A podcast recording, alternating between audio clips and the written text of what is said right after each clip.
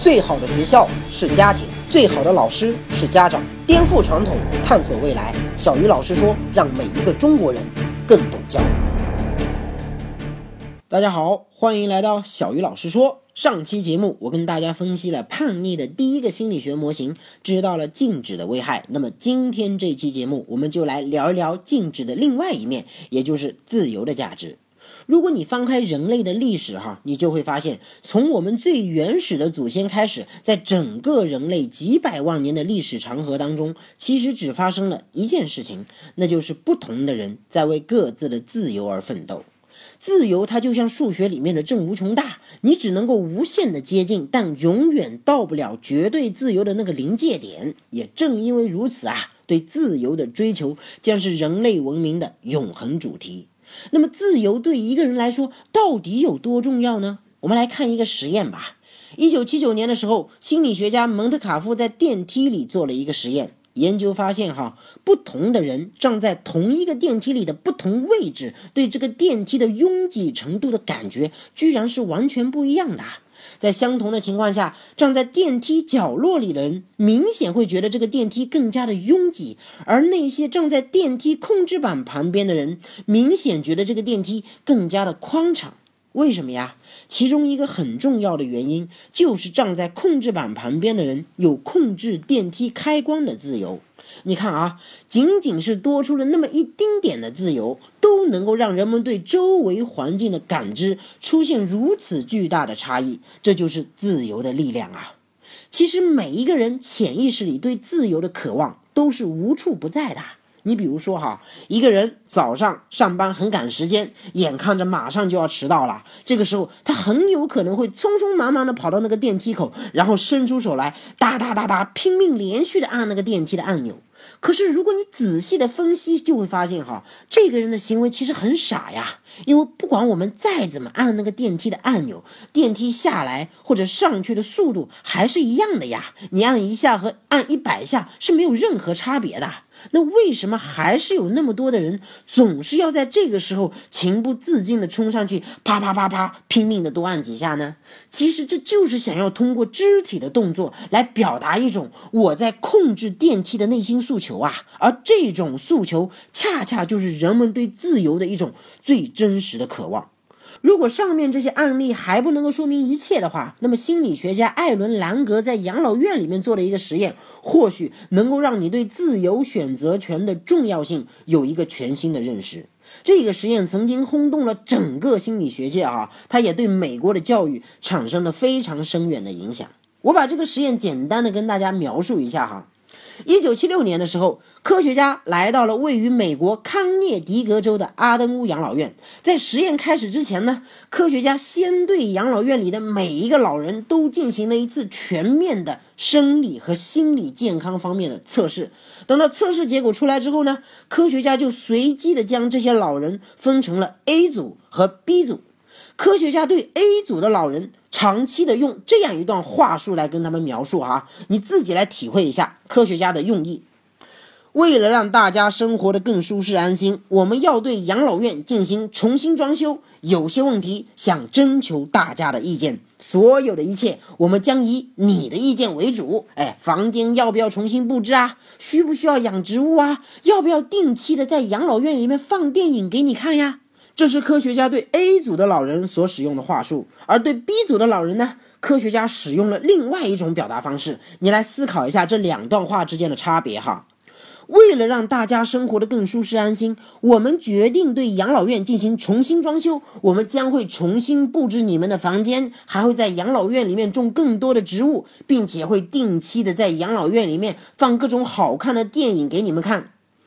我不知道你听出来了没有哈？其实 A 组和 B 组在话术的内容上几乎是完全一样的，只是表达的方式有所不同。A 组的老人有选择的权利，哎，房间要不要重新布置啊？需不需要养植物啊？要不要放电影给你们看啊？所有的一切，我们将以你的意见为主。而 B 组的老人呢？虽然可以享受到同样的待遇，却没有选择的权利。哎，我为了你好，所以要对你的房间进行重新的装修。我为了你好，要养更多的植物。我为了你好，要放更多的电影给你看。不管你喜不喜欢，我都会为你做这些事情。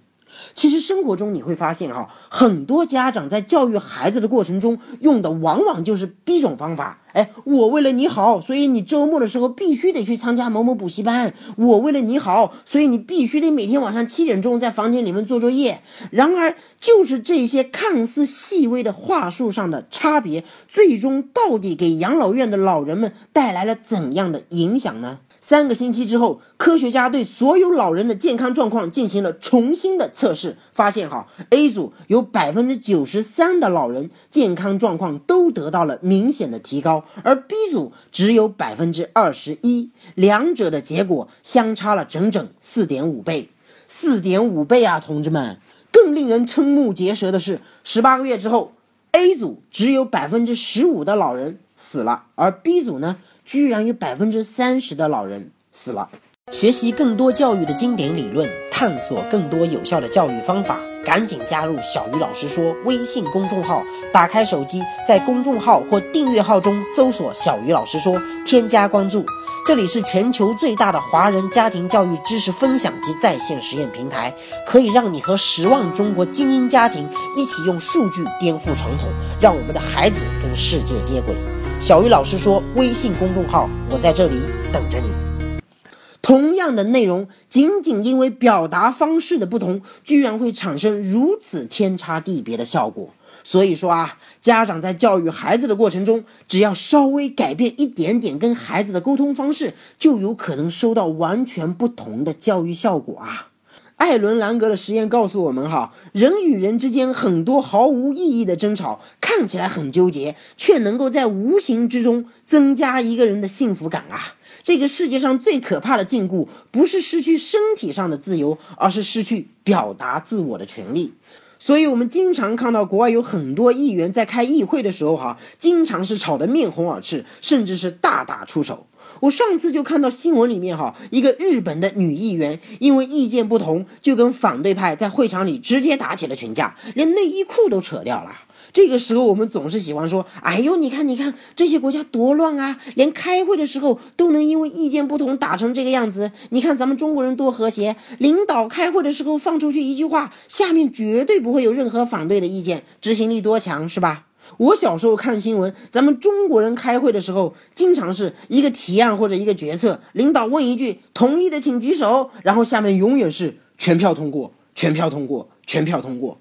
作为一个普通人哈，我觉得这个世界上最可怕的不是一个领导在开会的时候因为意见不合打得鼻青脸肿，而是他们始终一团和气，不允许会场出现任何反对意见啊。当领导们都一团和气的时候，下面的老百姓就等于失去了话语权。那么，当普通人的利益受到损害的时候，该由谁来维护呢？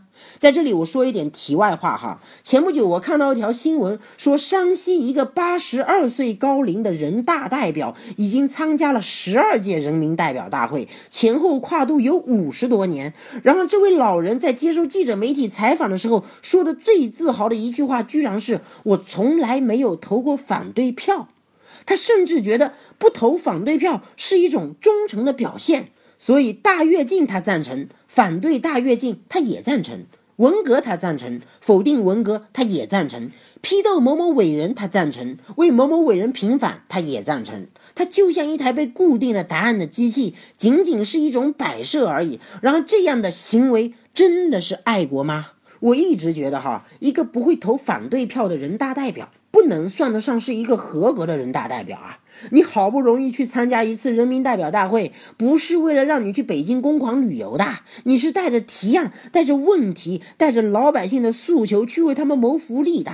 如果在这个时候你一路沉默、一路点头哈腰，那你身后的那些老百姓怎么办？谁来满足他们的诉求？谁来替他们说话？人大代表不是一个让你用来耀武扬威的身份啊，它是一种责任。你带着这种责任，你到了那个会场，你就应该成为一支枪、一杆炮，成为替老百姓谋福祉的正义渠道。你如果不具备这样的功能，那你去参加这样的会议又是为了什么呢？